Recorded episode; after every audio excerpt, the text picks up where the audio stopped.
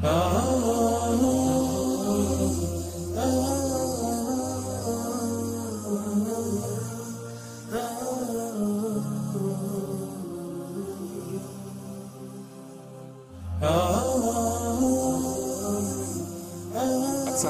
alaikum warahmatullahi wabarakatuh. Ndugu yangu unayenitazama, uh, miongoni mwa mambo ambayo yamekuwa ni maarufu sana au yamekuwa na utata katika sheria za dini yetu adhimu ya Uislamu ni swala zima la mwanamume kuruhusiwa kuoa mke zaidi ya mmoja.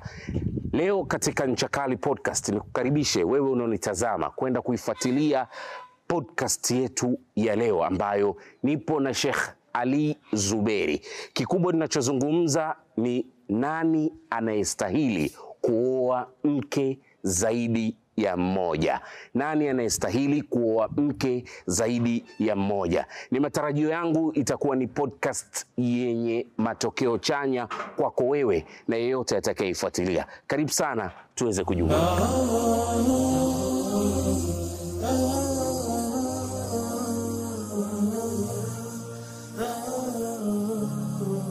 Assalamu alaikum warahmatullahi wabarakatuh, mtazamaji na msikilizaji wa Nchakali Podcast, karibu sana. Ikiwa ni siku nyingine, tunakaribisha katika Nchakali Podcast. Tunakutana tena kwenye meza ya Nchakali Podcast. Mimi naitwa Rajab Msami, utakuwa nami kama ilivyokuwa ada katika Nchakali Podcast ya leo. Niendelee kusisitiza tu ya kwamba unaweza kufuatilia podcast zetu zilizopita kupitia katika YouTube channel yetu ya AD Swahili Plus, AD Plus Swahili. Huko utapata mfululizo wa podcast zote ambazo tumetangulia kuzifanya, na kuna mengi sana ambayo unaweza kufaidika nayo huko. Kwa hiyo nikusihi, ukipata wasa, pitia huko uweze kuzifuatilia podcast zetu tulizotangulia kuzifanya.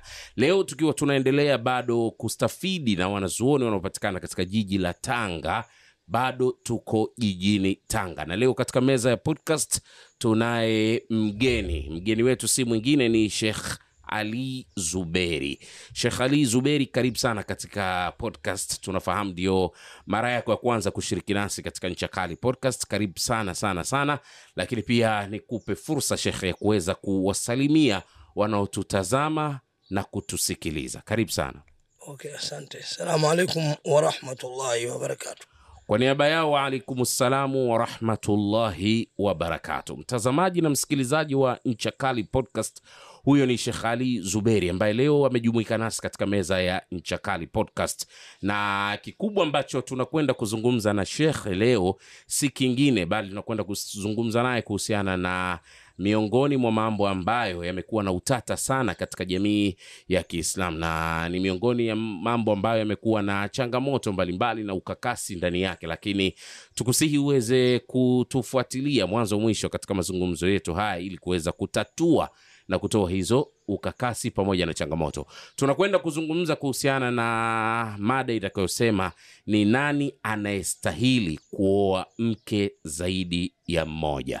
Ni nani anayestahili kuoa mke zaidi ya mmoja, kama ambavyo unaweza kuisikia mada yenyewe. Kwa hiyo nikusihi ndugu yangu unayenifuatilia, kama wewe ni mume na uko peke yako, basi uweze kumjuza mwenzi wako aweze kujongea ulipo, ili muweze kuifuatilia kwa pamoja mada hii adhima ambayo inawahusu. Uh, lakini pia kama ni mke, basi hakikisha una e, muita au unamkaribisha mumeo muweze kujumuika pamoja kufuatilia mada hii. Shekhe Ali Zuberi, e, tunazungumza kuhusiana na ni nani anayestahili kuoa mke zaidi ya mmoja. Ukitazama mada yenyewe imekaa katika mtindo wa swali, kama inauliza vile, kitu ambacho kinaweza kamtengenezea shauku mtazamaji na msikilizaji anayesikiliza Ncha podcast ya leo kwamba kwamba inawezekana kuna watu hawastahili kuoa mke zaidi ya mmoja na kuna wengine wanastahili. Hili limekaaje?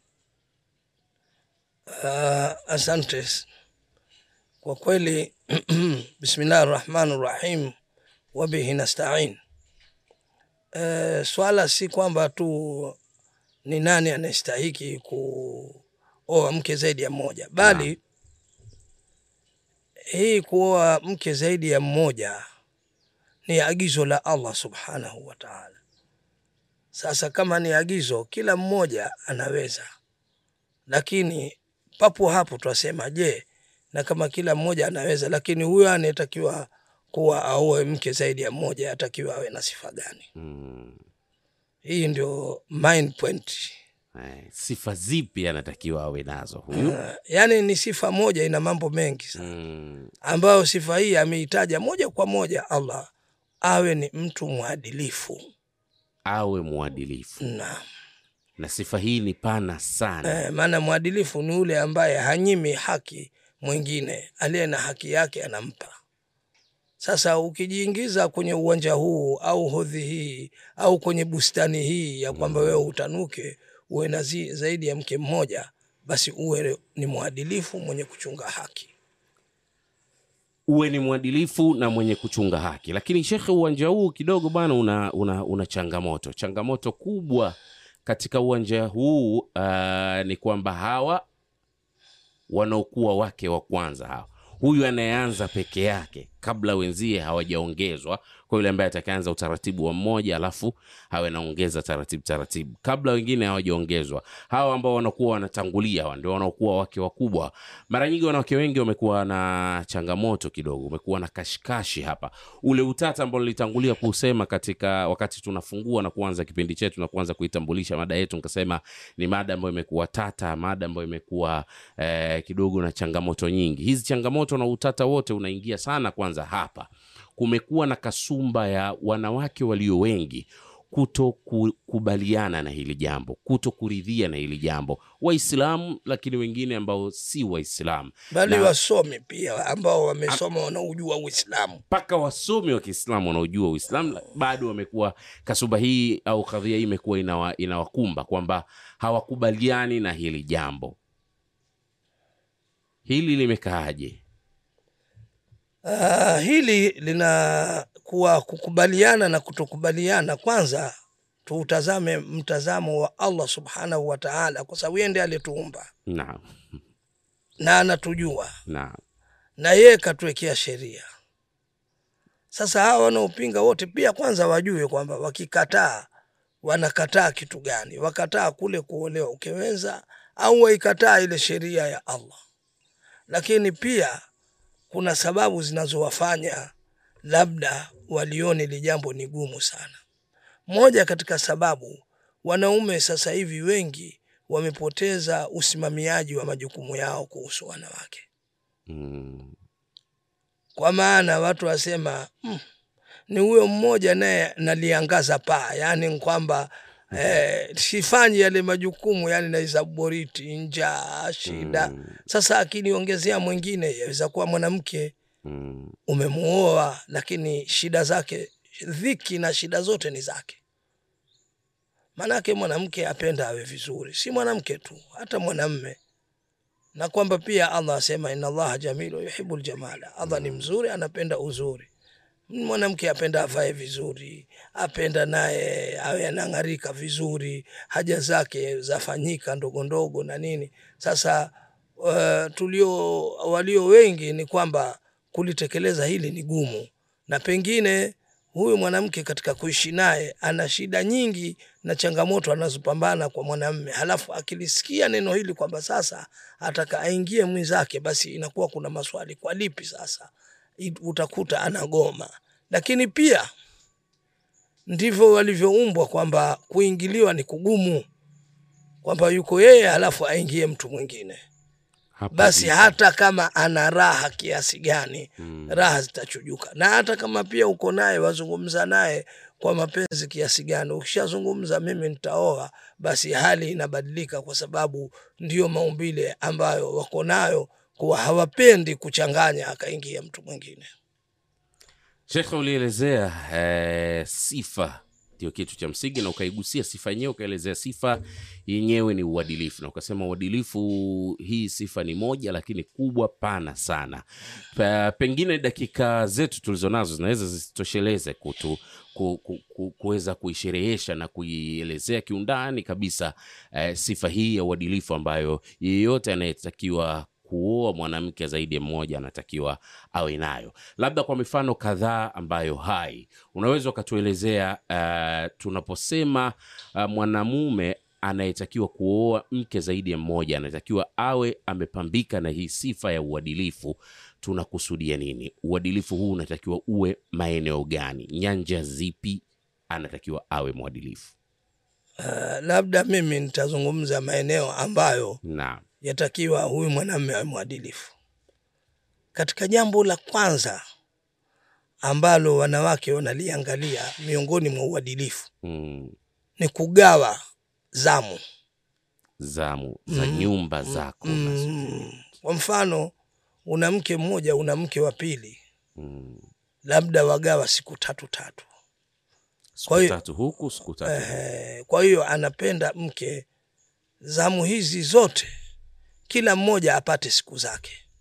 Hata kama mwanzo wakati wa kuoa huyu mkubwa ambaye ulimwingizia mwenzake Mm. na kuingiliwa ki- kugumu mpaka akishakaa sawa lakini ataka zile zamu ziwe wewe unazitekeleza.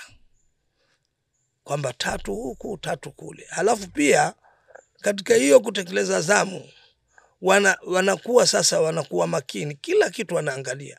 Kwani kwa mwenzangu enda saa ngapi? Mm.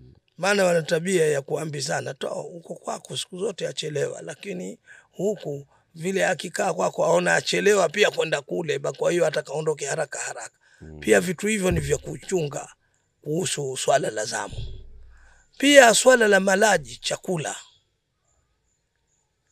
Lakini katika hiki chakula inategemea inawezekana mke mkubwa ana farum nyingi au watu wengi ambao wanakula pale pengine ima ulizaa naye zaidi au una watu wengine ambao unaposha wako kule. Sasa basi hata kama chakula itakuwa huku leo ni wali na kule ni wali kule ni lazima kuzidi ndio uadilifu wenyewe. Mm. na huyu naye achukue kiasi chake. Hata katika wanawake pia wakati wakati wa mtume anakuja mweleza kwamba uh, ya rasulallahi hakika mtu fulani eh, inna aba sufyan rajulun shahih, ni mtu mchoyo la yutini min mali ma yakfini wa waladi. Hanipi miongoni mwa mali yake katika kinachonitosha mimi mimi na wanangu. Hmm. sasa ni kwamba yule mwanamke anatakiwa apewe kile ambacho kinatosha kufuatana na hali yake yeye. Ala lmusiri qadaru ala lmusiri qadaru ala lmusiri qadaru ala lmusiri qadaru wa ala almusiri qadaru yule ambaye ana upanafu wa riski atoe kwa ile riski yake inavyokubali na yule ambaye amefinya riski atoe kwa namna jinsi na hali ilivyo Mm. yani achunge vitu vya namna hiyo sasa utakuta jambo hili limekuwa na ukakasi kufuatana hasa vijana tulionao leo Mm. vijana tulionao leo anaona kama harusi au kuoa ni jambo ni jambo akishaoa basi mambo ni rahisi. Au ameshaoa akawa anatanguliza tu yale matamanio yake bila kuangalia kwamba nao kuna haja na haki zitakiwa zitolewe. Mm. pia katika hiyo zamu kwamba umekwenda siku tatu kule na huku haina kwamba ni lazima sana maanake almuhimu ipatikane ile hali ya kitanda. Kwamba ni lazima yale yote ambayo ulikuwa ukiyafanya huku yawe yafanyika kule. Hiyo si lazima hivyo. Isipokuwa wewe ni kwenda kule kitachowezekana kule kitafanyika na kitachowezekana huku kitafanyika. Baadamu umegaa hivyo hiyo ni katika uadilifu. Lakini uadilifu wa kupenda Eh. kwamba mbona yule apendwa sana. Mm. eh, hiyo hatuiwezi kwa sababu hata mtume muhammad sallallahu alaihi wasallam. ilikuwa akiomba akasema rabbi la tuakhidhni bima la amlik bima amliku, amlik usinichukulie kile kitu ambacho mimi sikimiliki. Kwa sababu ilikuwa inajulikana kwamba mtume sallallahu alaihi wasallam alikuwa akimpenda sana bibi aisha. Katika eneo hili la kupenda uadilifu inakuwa mzito. Na, na, na hii ni kigezo sana au ni, ni nukta ambayo wanawake wanai- wanaichukulia sana kwamba huwezi wewe ukatupenda sawa. Na haiwezi ikazuia usioe yaani kwamba hiyo kutokuweza kuwapenda sawa Huwezi si sababu ya kuzuia. Huwezi ukapenda sawa watoto lakini haina maana usizae watoto. Mm, kwa kwa sababu sababu watoto wenyewe huwezi eh, sawa. ukawapenda sawa kuna mmoja ambaye mapenzi yatazidi lakini lakini haikuzuii usizae watoto. Naam. Ila tu katika miongoni mwa maeneo ya u, uadilifu Mm. hasa kwa sasa ambayo tunayaona na ambayo unayaona mimi Naam. Kuna namna ya miamala kuamiliana na yule mwanamke. Kwa mfano kwenye, mwenye, kwenye simu. Hmm. usiwe akikupigia huyu ndio umelainika na kutikinyika na kucheka na akikupigia yule. mdogo yani huko ehe, mteke umelainika kabisa. lakini akipiga bi mkubwa wewe ni mkali kama mbogo. Sema zungumza mara moja una sasa mpaka kiasi ya kwamba watu wakujua "Mm, huyu kuwa ni mke mkubwa nini Kwa hiyo uadilifu ni miongoni mwa au ndio sifa kuu ya msingi kabisa mtu anayetaka anayestahili kuoa mke zaidi uadilifu na utekelezaji majukumu. Hivi vitu vinakwenda kwa pamoja. Eh, hivi vitu ni vitu. Kwa sababu gani? Uh, ule uadilifu utakufanya utekeleze. Yaani kuchunga lile jambo ambalo mwanamke kwa sababu ukimtekelezea mambo yake. Mm. Basi hata kama atakulaumu kwa mengine lakini atakushukuru kwa jingine. Lakini sasa utekelezaji majukumu huna na halafu na ujeuri unao. Majukumu hutekelezi na bado jeuri. eh, Shekhe, uh, kwa umri wako na uzoefu wako, hii kadhia wanawake wamekuwa wa, ni kadhia kwao wanaipinga, wanailalamikia. Umezungumza, umesema kuingiliwa kuna kuna kuna kuna umma, hata wanawake ambao wana elimu ya dini inakuwa kwao mtihani. Unadhani miongoni mwa sababu zinazowapelekea wao wakawa wazito na wagumu katika hili nini? ni kwa sababu sasa hivi eh, sio acha hivyo tu hata mama mwenye mtoto hmm, akitaka kumuozesha mtu ambaye ataka kuoa mm, akiwa ana mke mwingine tu basi anakuwa mgumu sana. Na haya yamechangiwa na matukio wanaume wengi hawana udhibiti mm, wana hawako madhubuti katika lile ambalo analiendea. Anakwenda kwa mke mwingine kumbe yeye ni dhaifu amezidiwa na yule wa mwanzo. E, bila kujua kwamba hii akishaoa hakuna kwamba mi ni wa zamani. Yule ndio ashaingia naye ana haki zake sasa hili ndio lilowapelekea waone uzito sana. Ingawa kwa sasa hivi pia hii kuingiliwa na fikra za watu ambao wanaoitazama mtazamo mbaya sheria ya kiislamu hii vile vile imechangia. Kumekuwa na wanaharakati kabisa mm, hii. mm. na nafikiri wanalipwa kwa hilo. Kwa sababu kweli uh, wapo watu ambao si waislamu na wana- wanaitazama hii sheria ya dini ya kiislam kama sheria kandamizi kwa mwanamke. Katika hili swala kwamba mwanamke hii kuwepo na hii nafasi ya mwanaume kuoa mke zaidi ya mmoja wanaitazama kama, kama, kama sheria kandamizi kwa wanawake inawakandamiza wanawake. Haiwapi wanawake haki zao. Labda mtazamo huu unakuja kwa sababu hawa, hawafahamu faida za hili jambo lenyewe. Faida za kuwepo na sheria hii inayomruhusu mwanaume kuoa mke zaidi ya mmoja. Shekhe tutumie fursa hii kupitia nchakali podcast. Uh, nikupe nafasi ya kuweza kueleza umma faida za kuwepo kwa sheria hii katika uislamu ambayo inampa nafasi eh, mwanaume kuoa mke zaidi ya moja. Faida kwa mwanaume mwenyewe hali kadhalika faida kwa hao wanawake. Eh, kwanza napenda niujulishe ni umma kwamba hawa wote wanaofanya harakati hii ni kwamba yani ni wajinga kwa dini zao. Mm, hawakuisoma vizuri dini. Mm, kwa sababu wangejua dini yao kisawasawa basi wangejua kwa nini mwenyewe allah amelitaka hili jambo? Hii ni sehemu moja. Halafu wakati huo huo e, ni kwamba wanasema hivyo ni maneno lakini hakika yake haiko hivyo. Hmm. kwa mfano kwa upande wa wanaume kuna baadhi ambao si waislamu sheria yao inawaambia awe na mke mmoja tu. Hmm. lakini halafu huyo huyo sheria hii imemshinda katika utekelezaji kuitekeleza hii Eh, inamshinda e. utekelezaji wake umekuwa hauwezekani. Mm, kwa sababu anakuwa na vibustani vingi. Anavyovimwagilia maji nje. Tena na kuvijengea pia anavijengea. Na watoto pengine e, alafu asema ni wakwake. sasa umesema uwe na mke mmoja basi uwe huku. Mbona sasa kuna wengine? Mm, sasa utauangalia uislamu umeangalia kwa mapana zaidi. Alafu vile vile katika faida zake unapunguza mimi naweza nikasema pia wanawake wamehurumiwa. Wanawake wako wengi na siku zote watakuwa wengi. Mm. dhana hii watu wengine waona kama haipo lakini shekhe niku- nikutake radhi ku, ku, ku, kutilia uzito kwenye hiyo dhana ambayo unaizungumza. Uh, miezi kadhaa nyuma hapa nchini tanzania kwetu hapa uh, dhana hii inaweza ikawa imethibitika kutokana na majibu ya sensa ya watu na makazi ambayo imefanyika mwaka huu elfu mbili na ishirini na mbili ambapo inaonekana tofauti iliyopo kati ya idadi ya watu uh, wanawake na wanaume. Tofauti. Wanawake wamezidi wanaume kwa kiwango cha milioni moja.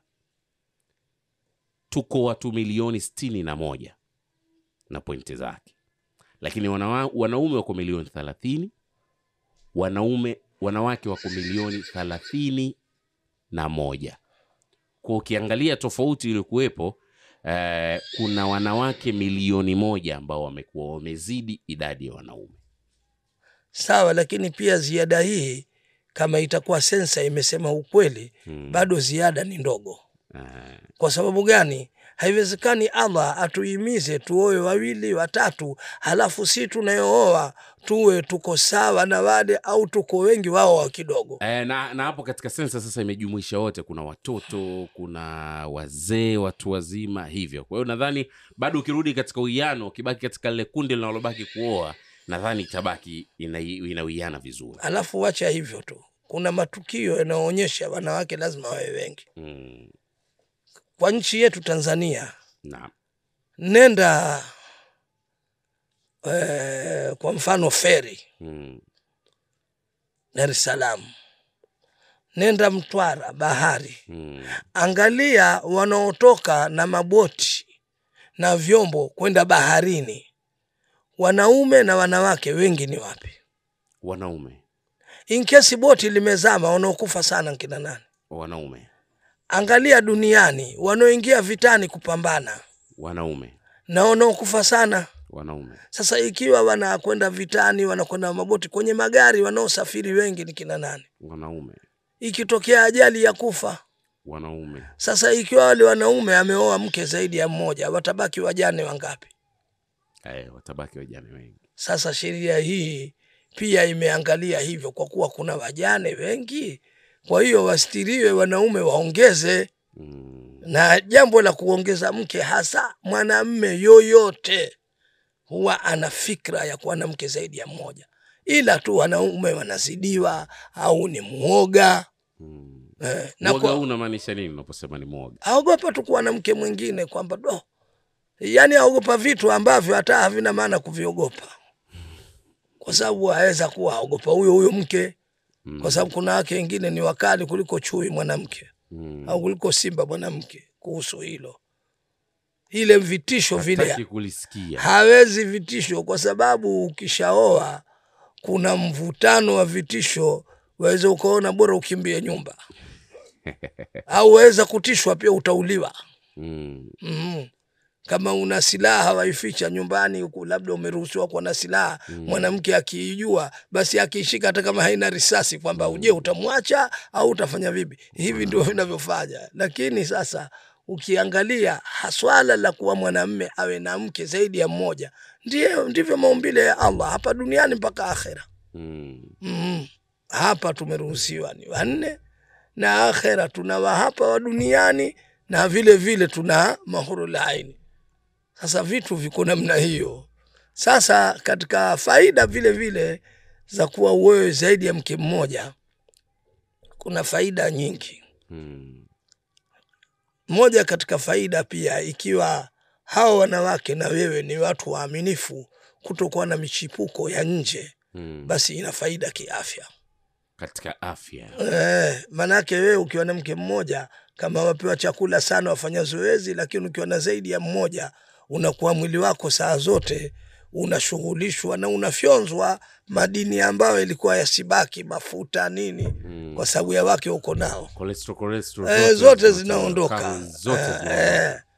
Sio hivyo tu, mwanamke, mtu aliyekuwa na mke zaidi ya mmoja, akili yake inapanuka zaidi katika kudhibiti majukumu. Hata ukimpa sehemu ya utawala, hata ukimletea kesi fulani, mtu aliye na mke mmoja aweza akaletewa kesi ngumu ya mke, mke wangu kafanya hivi hivi, akakwambia tu mwache. Lakini mtu aliye na mke zaidi ya mmoja hakwambii mwache. Mm. ataangalia yale yanayomtokea yale kufuatana na uzoefu. Mm. hili alishafanya katika wake zangu Bei bi fulani. sijui bi Zawadi, hili kalifanya bi Zainabu, hii bi Sauda, lakini mbona wote niko nao, nitamwambiaje huyo aache? Ushaona? Halafu pia unaangalia hali, unaambia "Ah, watu hawaachi hivyo hii kelele isiyo kuacha kuacha mwanamme haachi hivi. Sasa mara nyingi mtu ale na mke zaidi ya mmoja, kichwa chake kinapanuka na anakuwa busara zaidi hata kwenye utawala, kwa sababu kuweza kummiliki mwanamke mmoja mpaka akatulia, na halafu umepewa uwezo, una wake watatu wote wakawa wanasalimu amri. Kwa hiyo wewe una uwezo kila mwanamke mmoja kuweza kumiliki watu elfu moja. Una, eh? mwanamke mmoja ukiweza ili maanake kum, kum, kummiliki mwanamke shida zake alizonazo. Eh, unaweza kuongoza watu nasema hivi ku, ku, kuwa wewe wa, wa, waziongoza semi trailer mia moja Eh. ni rahisi kuliko mwanamke mmoja. Sasa ina maana mwanamme alikuwa na zaidi ya mke mmoja akiwa na wengi ni kwamba kwenye maswala ya udhibiti hasa wa uongozi anakuwa vizuri zaidi. Anakuwa kiongozi mzuri eh. kwa sababu akiweza sio mchezo. Na mwanamme ni kiongozi na raha kiongozi ni kujitanua kuwa na waziri wengi. Sasa si tumewekewa mawaziri wanne shekhe umesema hii ya kuthibitisha kuwa uh, ni kiongozi mzuri uh, kwa sababu akiweza hapo umetolea mfano waseme trela mia moja ukiweza ku, ku, kuwa na mwanamke mmoja ukaweza kumwongoza ni, ni, ni, ni bora semitrela mia moja kuliko mwanamke mmoja. Ni kazi Ah, kwa watu kwa, kwa, watu ambao wana hawa- hawajaoa mke zaidi ya mmoja wana mke mmoja mmoja. Miongoni mwa kauli ambazo wanazisikia kutoka kwa watu wenye wake zaidi ya mmoja lakini pia ndio ambazo zinasemwa sana linapokuja swala la kumiliki mke zaidi ya mmoja. Kwamba hawa wana vitimbwi bwana utaviweza hivi vita? Utaweza vitimbwi vyao? Utaweza? Yani linatajwa kama ni jambo zito sio jambo jepesi. Linahitaji mtu ambaye mkakamavu kidogo mtu mwenye misimamo mtu ambaye yuko mahiri ambaye anajiweza yani hahitaji mtu dhaifu dhaifu. Hi- hili kuna ukweli wowote katika hili? Kwa sababu isije ikawa mm, hizi dhana zina zinawapa watu vitisho zinawatisha watu kuweza kuliendea hili jambo. Sawa kwani yeye aliwezaje yule akashindwa? Kwa sababu ona hii Mm. duniani naam. ilivyo. Si mwanamke mwanamme. Mm, lile unaliona wewe haliwezekani kumbe kuna wenzako waona lawezekana zaidi. Mm, ndio dunia ilivyo. e, ndivyo dunia ilivyo. Sasa kama yeye aliweza asimtishe ni kama watu wanavyotishana kwenye biashara. Biashara ya, magari bwana ni ngumu. Lakini yeye kila siku ana magari.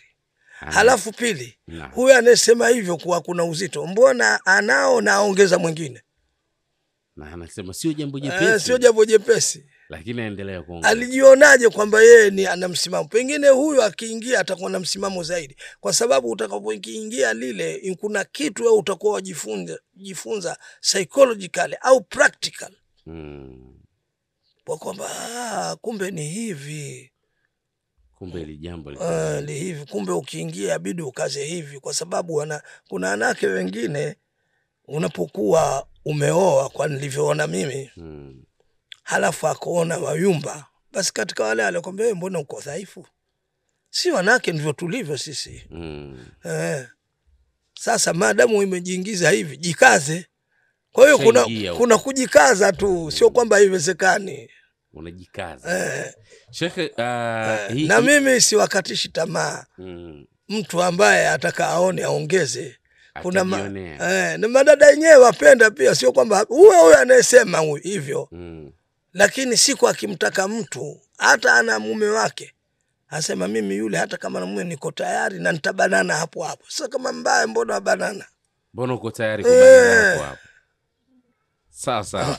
Uh, shekh ali kuna, kuna, kuna jambo ambalo pia kwa uzoefu wako shekhe na kwa umri wako na hikma zako na busara allah alizokujalia nadhani unaweza uka- ukatushauri au ukatupitisha ikawa ni umetufikirisha au watu ambao bado hawajaliendea jambo la kuwa na mke zaidi ya mmoja. Uh, ume, ume, umezungumza kwamba kuna swala la wanaume kukwepa majukumu yao. Na hili pengine linaweza likawa ni shida yani kwamba mtu uh, majukumu ya kumtimizia huyu mmoja tu bado hujaweza kuwa mwadilifu kwa huyu mmoja na ukaweza kuyatekeleza vizuri. Lakini unataka kuongeza kuongeza mwingine wakati kwa huyu mmoja bado. Ah, sasa tupe picha au ushauri kutufikirisha tu kwamba angalau mtu anatakiwa awe ameweza kuishi kwa mwadilifu kiasi gani japo kwa huyu mke mmoja ili angalau sasa aweze kufikiria ha kwa, kwa, kwa, kwa, kwa kujipima kwa huyu mmoja kama nimeviweza vitu kadhaa basi angalau kuongeza naweza kulifikiria hili naweza kujiona ni mwadilifu kiasi hiki kwamba naweza kuongea. Kwanza nataka nzungumze udhaifu wanaume wa sasa hivi wengi. naam. Yeye anataka alishwe,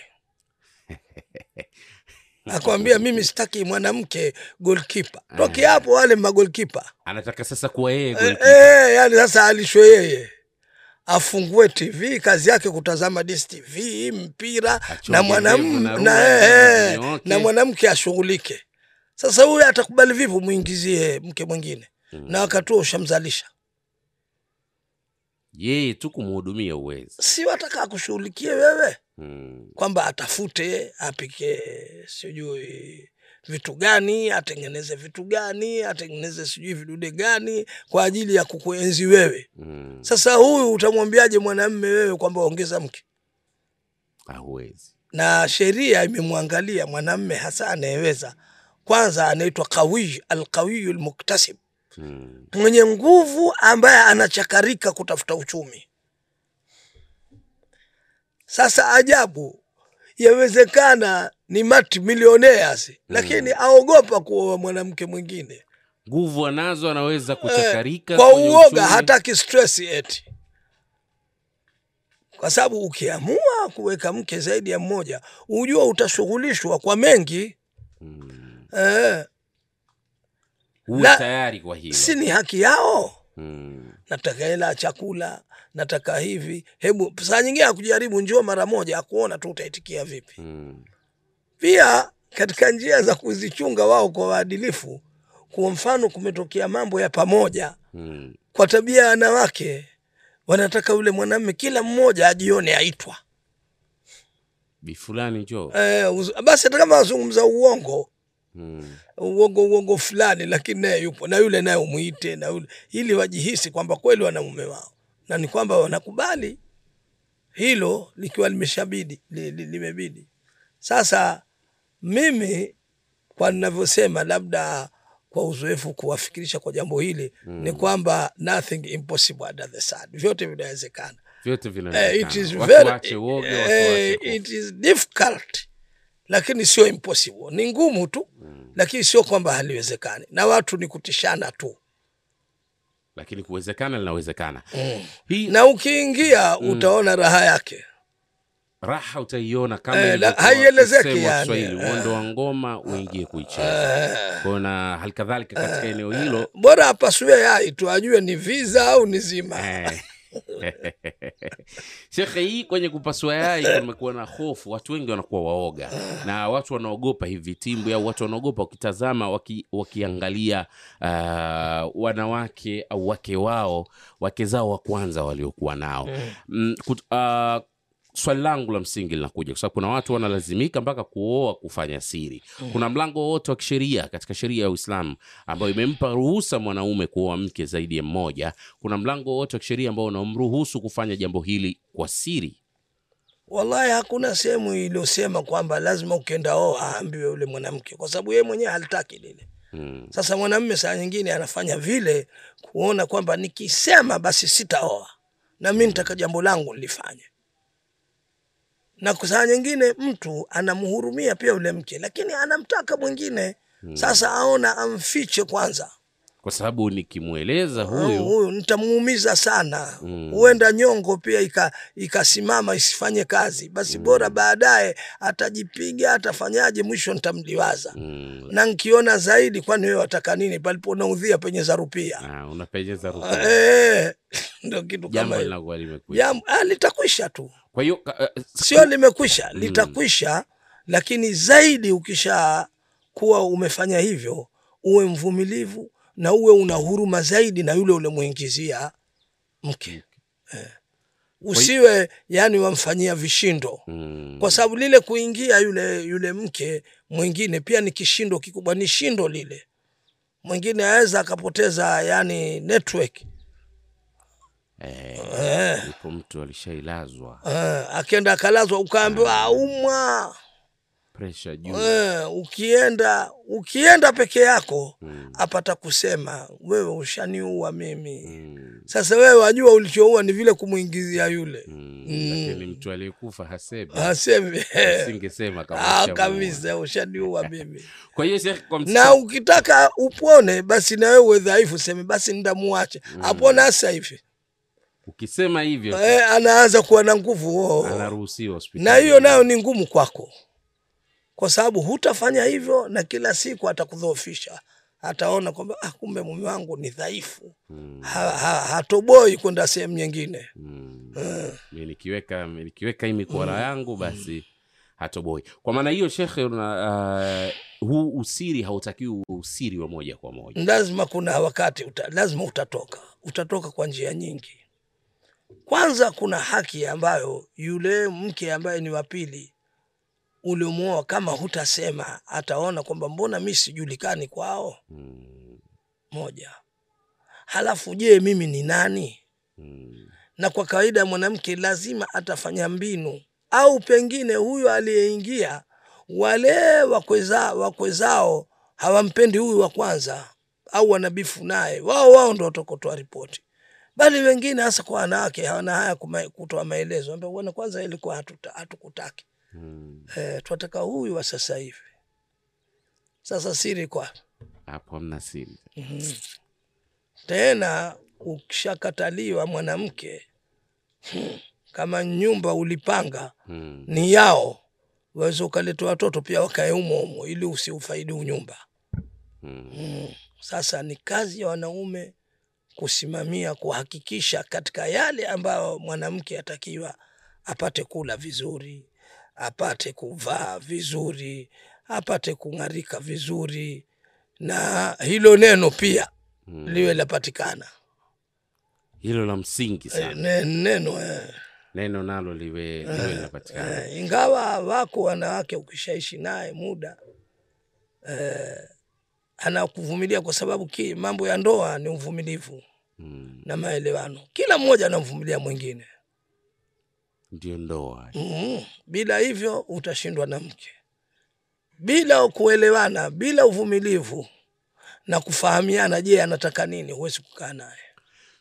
Shekhe, wanawake wengi wapo ambao wamekuwa wakikaidi kwa makusudi hili jambo, na wengine yani akikaidi moja kwa moja, yani mwingine sitaki, sitaki, sitaki, niko tayari kwa lolote, bora tuachane, bora unitaliki, bora sitaki. Na wamekuwa pia ni watu ambao wanaukashifu sana huu utaratibu, wanakashifu sana huu hii sheria ambayo imewekwa na Allah tabaraka wa taala. Eh, hukmu yao kisheria ni ipi? Uh, kwanza naweza nikasema kwamba kule kukashifu ni ujinga wa kutoijua sheria, kwa sababu saa nyingine mtu anakuwa ni adui kwa kitu asiokijua, Mm, lakini kama anakashifu hali ya kuwa ajua, basi ina maana katika sheria anap, anapambana vita kwa asiyemweza ni Allah, yeye ndiye atakayejua kumfanya. Ama kisheria kwamba imekuja ana adhabu gani, hakuna hiyo, isipokuwa anakosea kwa sababu anamuona Allah amekosea kupanga lile la kuwa wanaume wapate mke zaidi ya mmoja. Mm. Eh, basi awe ni mjinga awe ni msomi na kama ni msomi sheitani amemchezea. Ameutanguliza wivu kuliko sheria. Maanake hilo lipo. Kwa wasomi, linadhihirika pia. Wapo watu mashallah wamejaliwa wameoa wasomi, lakini wenyewe kwenye jambo hili wanakwambia uh, shekhe, pamoja na kwamba mimi nimeoa msomi, lakini kashikashi nimezionja na usomi usomi wake wa dini, lakini hili bado ilikuwa vita kubwa. e, kuna wanawake wengine wameumbwa. Hasira zake ni nyingi mno. Hana ile kuwa kurudi nyuma kwamba huyu ni mume wangu tumeishi vizuri na hili lipo kisheria. Sasa hilo ni tabia. Sasa wakati mwingine na wewe ukithirishe kumhurumia na kumpa mawaidha Eh, na pia wakati mwingine uonyeshe msimamo kwamba bwana mi ndo chaoa na siachi Kuna kauli ambayo inatumika sana na watu ambao hawau ila Na. pamoja na yote hayo mm. wawe hawataki wataka sheria haitaacha kueleza mkondo wake kwamba hili jambo linapendekezwa kwa wanaume Mm. mm.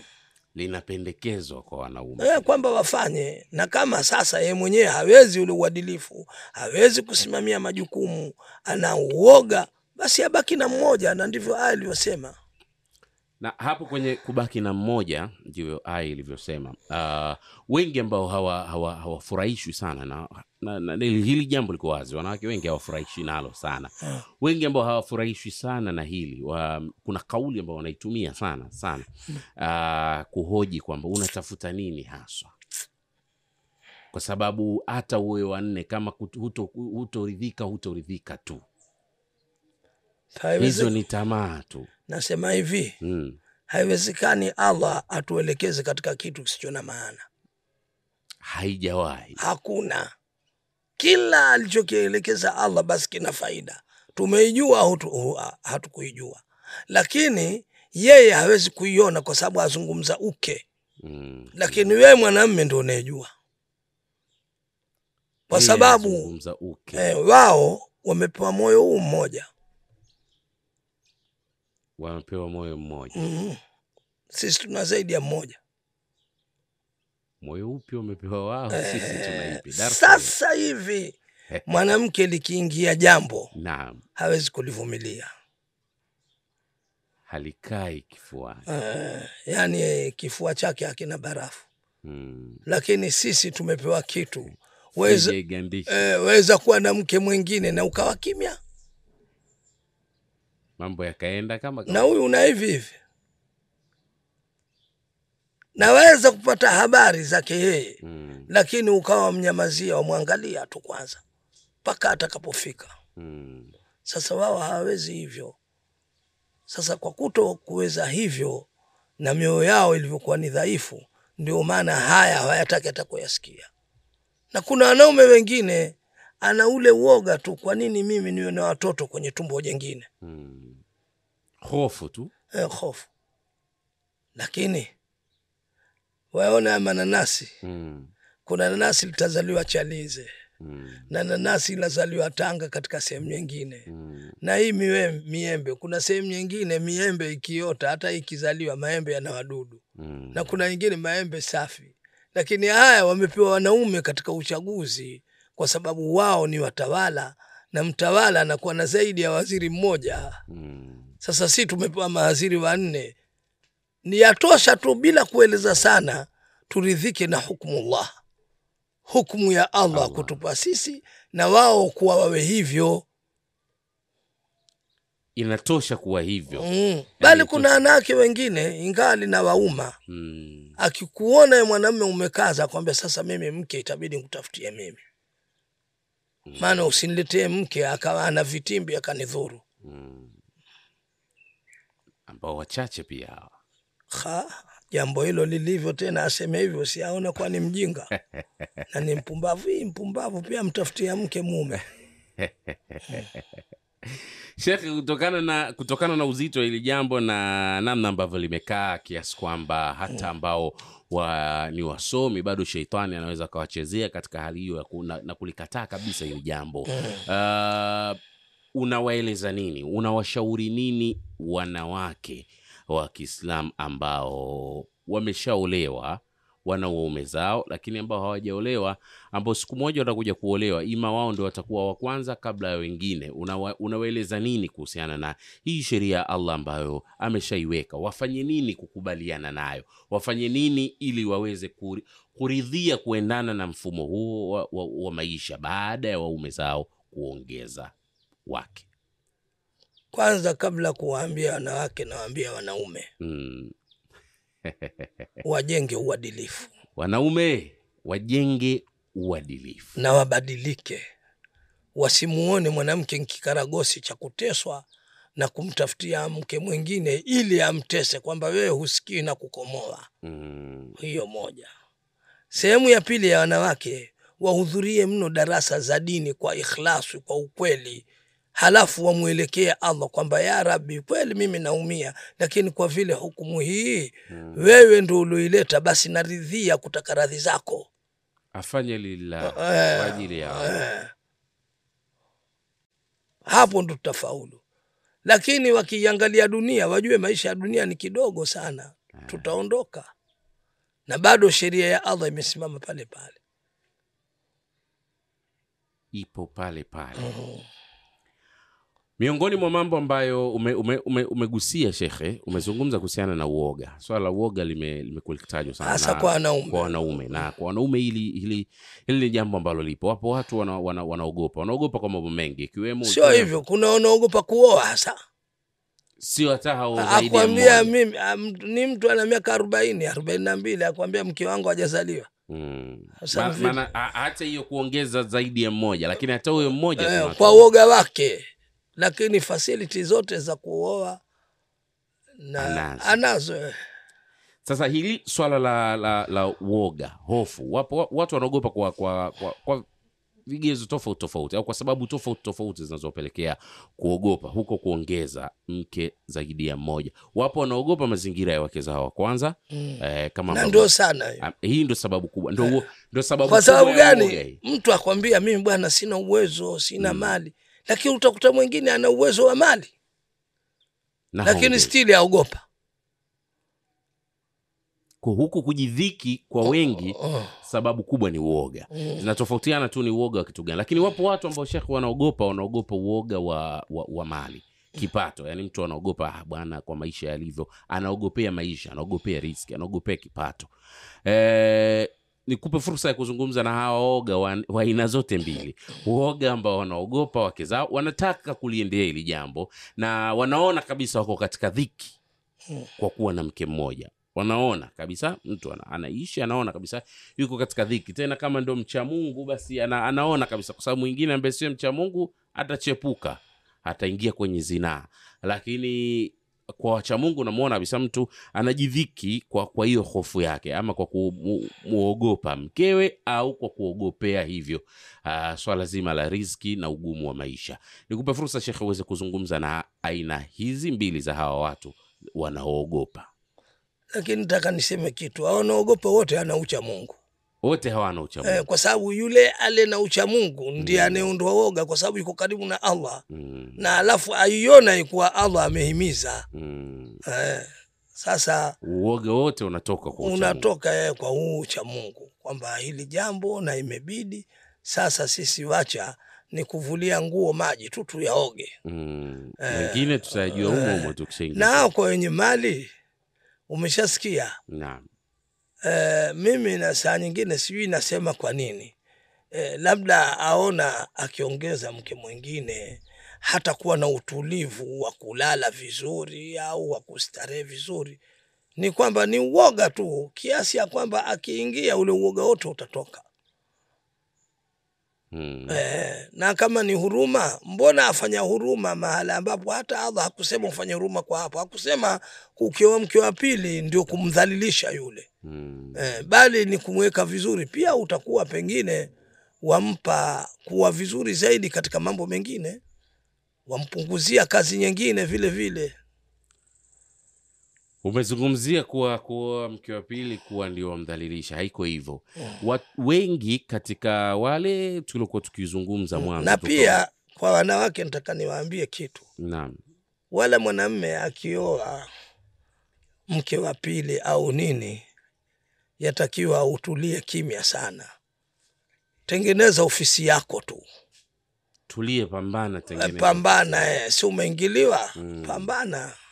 Kwa sababu ndani ya mwili white cells kukiingia ugonjwa huwa wanapambana nao. Wanaopambana wanaudhibiti mwili unakaa sawa. Unakaa sawa. Yatakaa sawa tu. Na pengine atakwenda mwanamume ataona "Mm, mbona kule nilikoingia? Hata huku huku. Mm. Eh, lakini sasa wewe ni udhaifu pia umeingiliwa wataka utoke. Watokaje na mwanamke? Kaza. Kaza upambane. Eh, kaza upambane.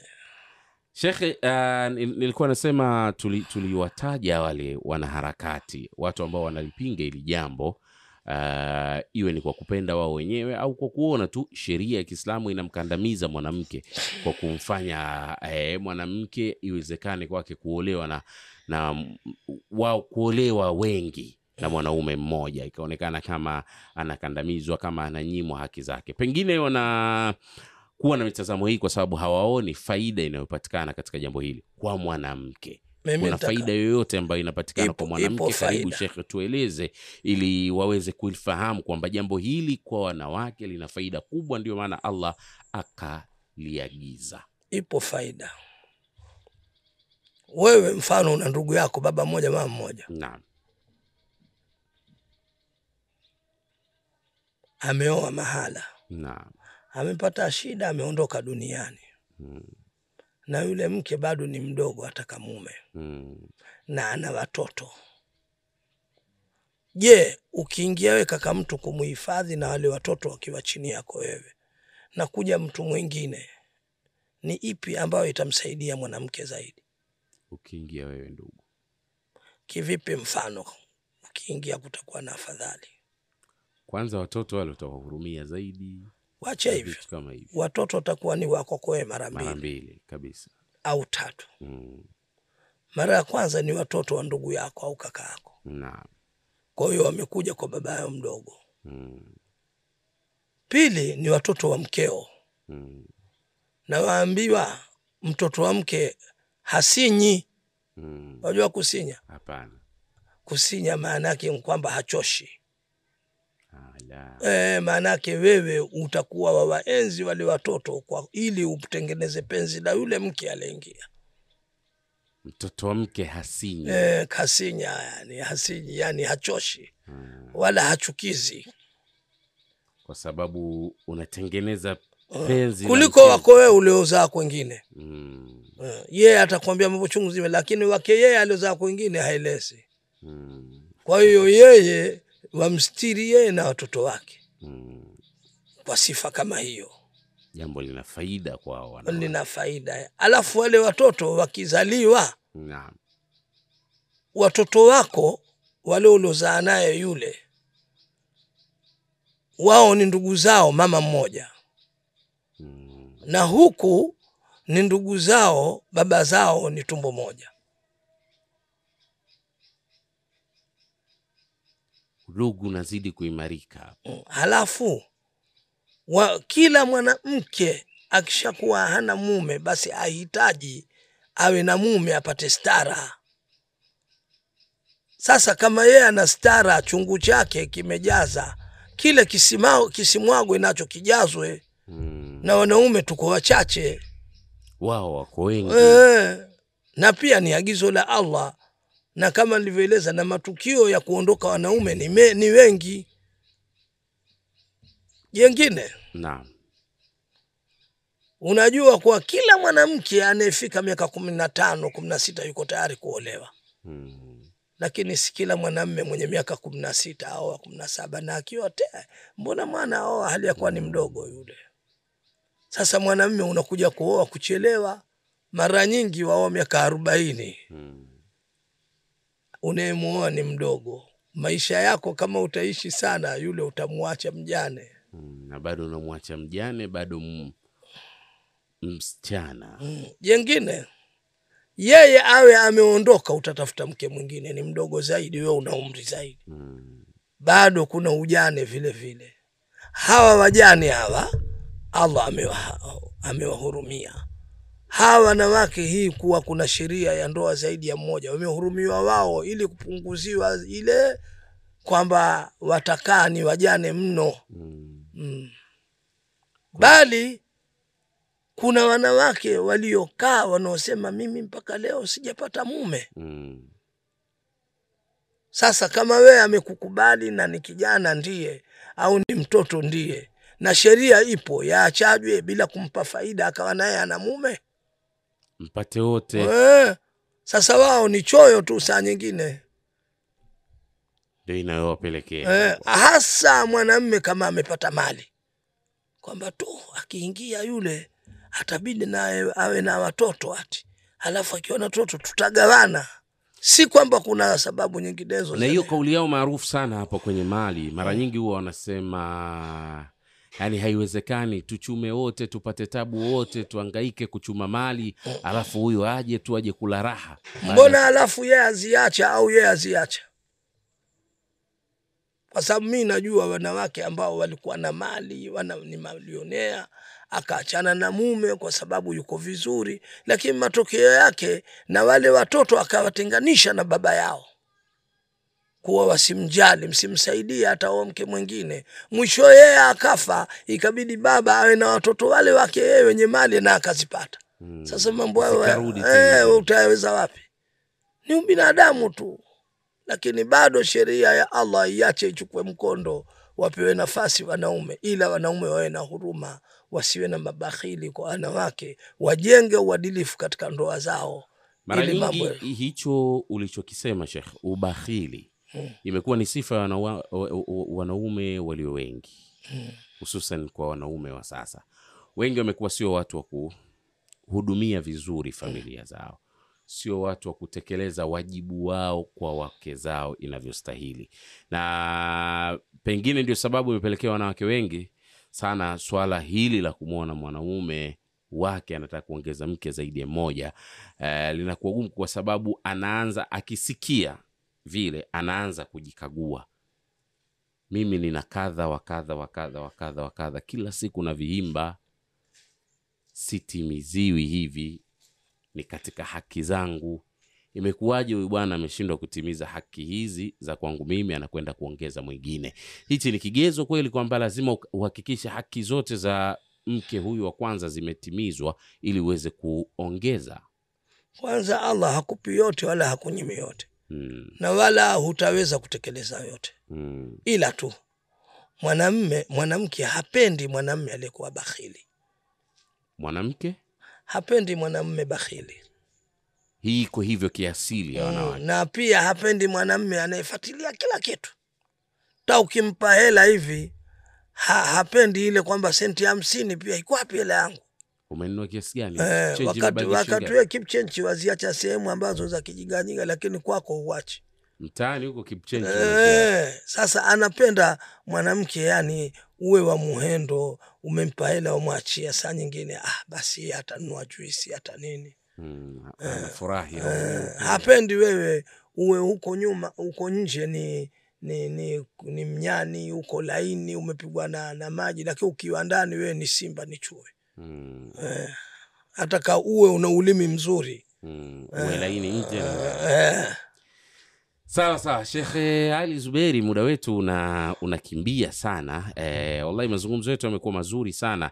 Na bila shaka kama kuna wanandoa ambao wanafuatilia kipindi hiki e, podcast yetu hii ya nchakali wakiwa pamoja watakuwa wamejifunza mengi sana sana. Na pengine ikawa ni sababu e, ya wale ambao walikuwa na woga woga ule woga ukatoka. Tunamwomba allah ajalie e, kupitia kipindi hiki iwe ni sababu ya watu waliokuwa na oga na watu ambao uwezo wanao lakini wanajidhiki kwa kujibana eh, kwa kuhofia mambo mbalimbali. Basi uoga huo watoke na waweze kuliendea jambo hili. Shekhe tukiwa tunaelekea ukingoni kabisa wa kipindi chetu. Nikupe nafasi sasa uweze kuwanasihi kwa ujumla umma kwa upana wake. Hawa wanawake eh, wanasihi wanawake ambao wako kwenye ndoa ambao wao wako peke yao. Yaani mke yuko kwenye ndoa ndiye yeye peke yake na amekuwa ni mwenye kutoa vitisho amekuwa ni mwenye jambo hilo yani hataki kulisikia. Mikwala mingi kwa mkeo. Ulitolea mfano mikwala mingi kwa mmeo. Ulitolea mfano kama anajua hata silaha ilipo basi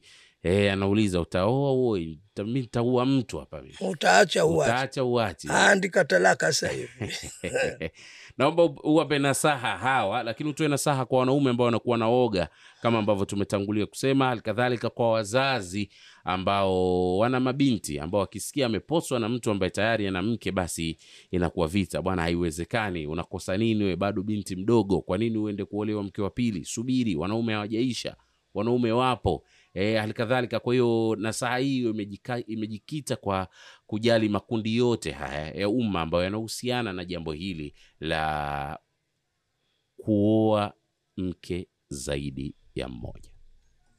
Mimi nasaha ya kwanza kwa wote kwanza. Mm. nataka wasikurupuke kwenye jambo hili. Wasikurupuke. Walifuatilie kwa kina na mitazamo ya kisheria ya kiislamu. Mm. na wakishafuata basi waogope sheria ya allah ambayo allah yeye ameikubali halafu wao waikataa. Kwa sababu ukimlaumu allah utaingia madhambini. Eh, mm, na utapotea zaidi. Hao wanaharakati wote wanaotetea hayo na kuyaona sio wao ndo wamekula hasara mbele ya allah. Kwa hiyo nasaha ya kwanza. Na nasaha nyingine wanaume wakaze roho.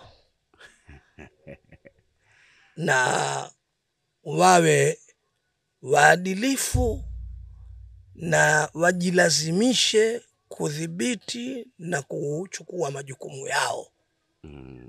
usipende kusema kwamba mimi nataka mtu tushirikiane katika maisha. Mm. kwa nini unajua? Eh, tabia ya wanawake hata akiwa na pesa wengi akinunua mkaa atakuja kukumbusha.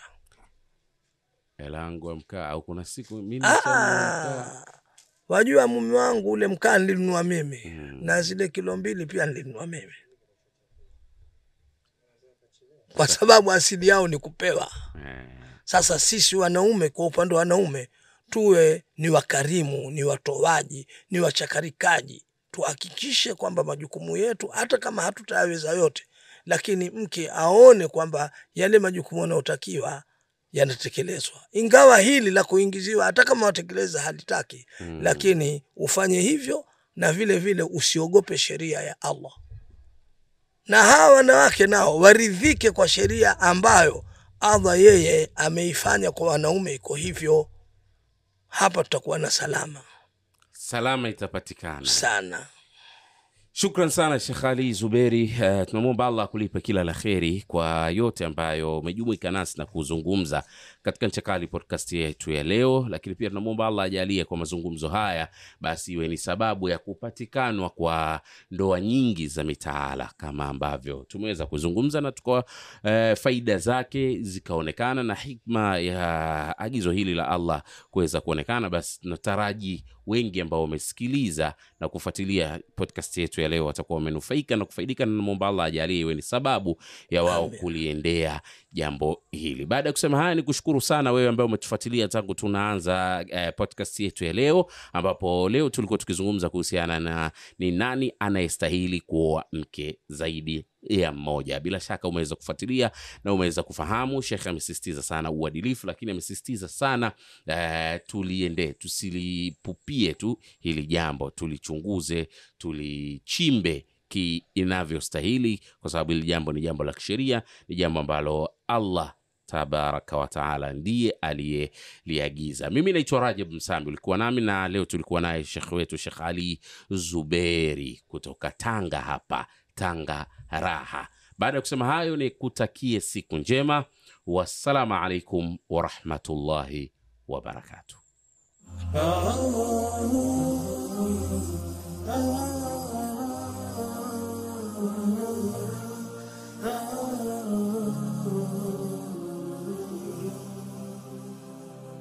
Ah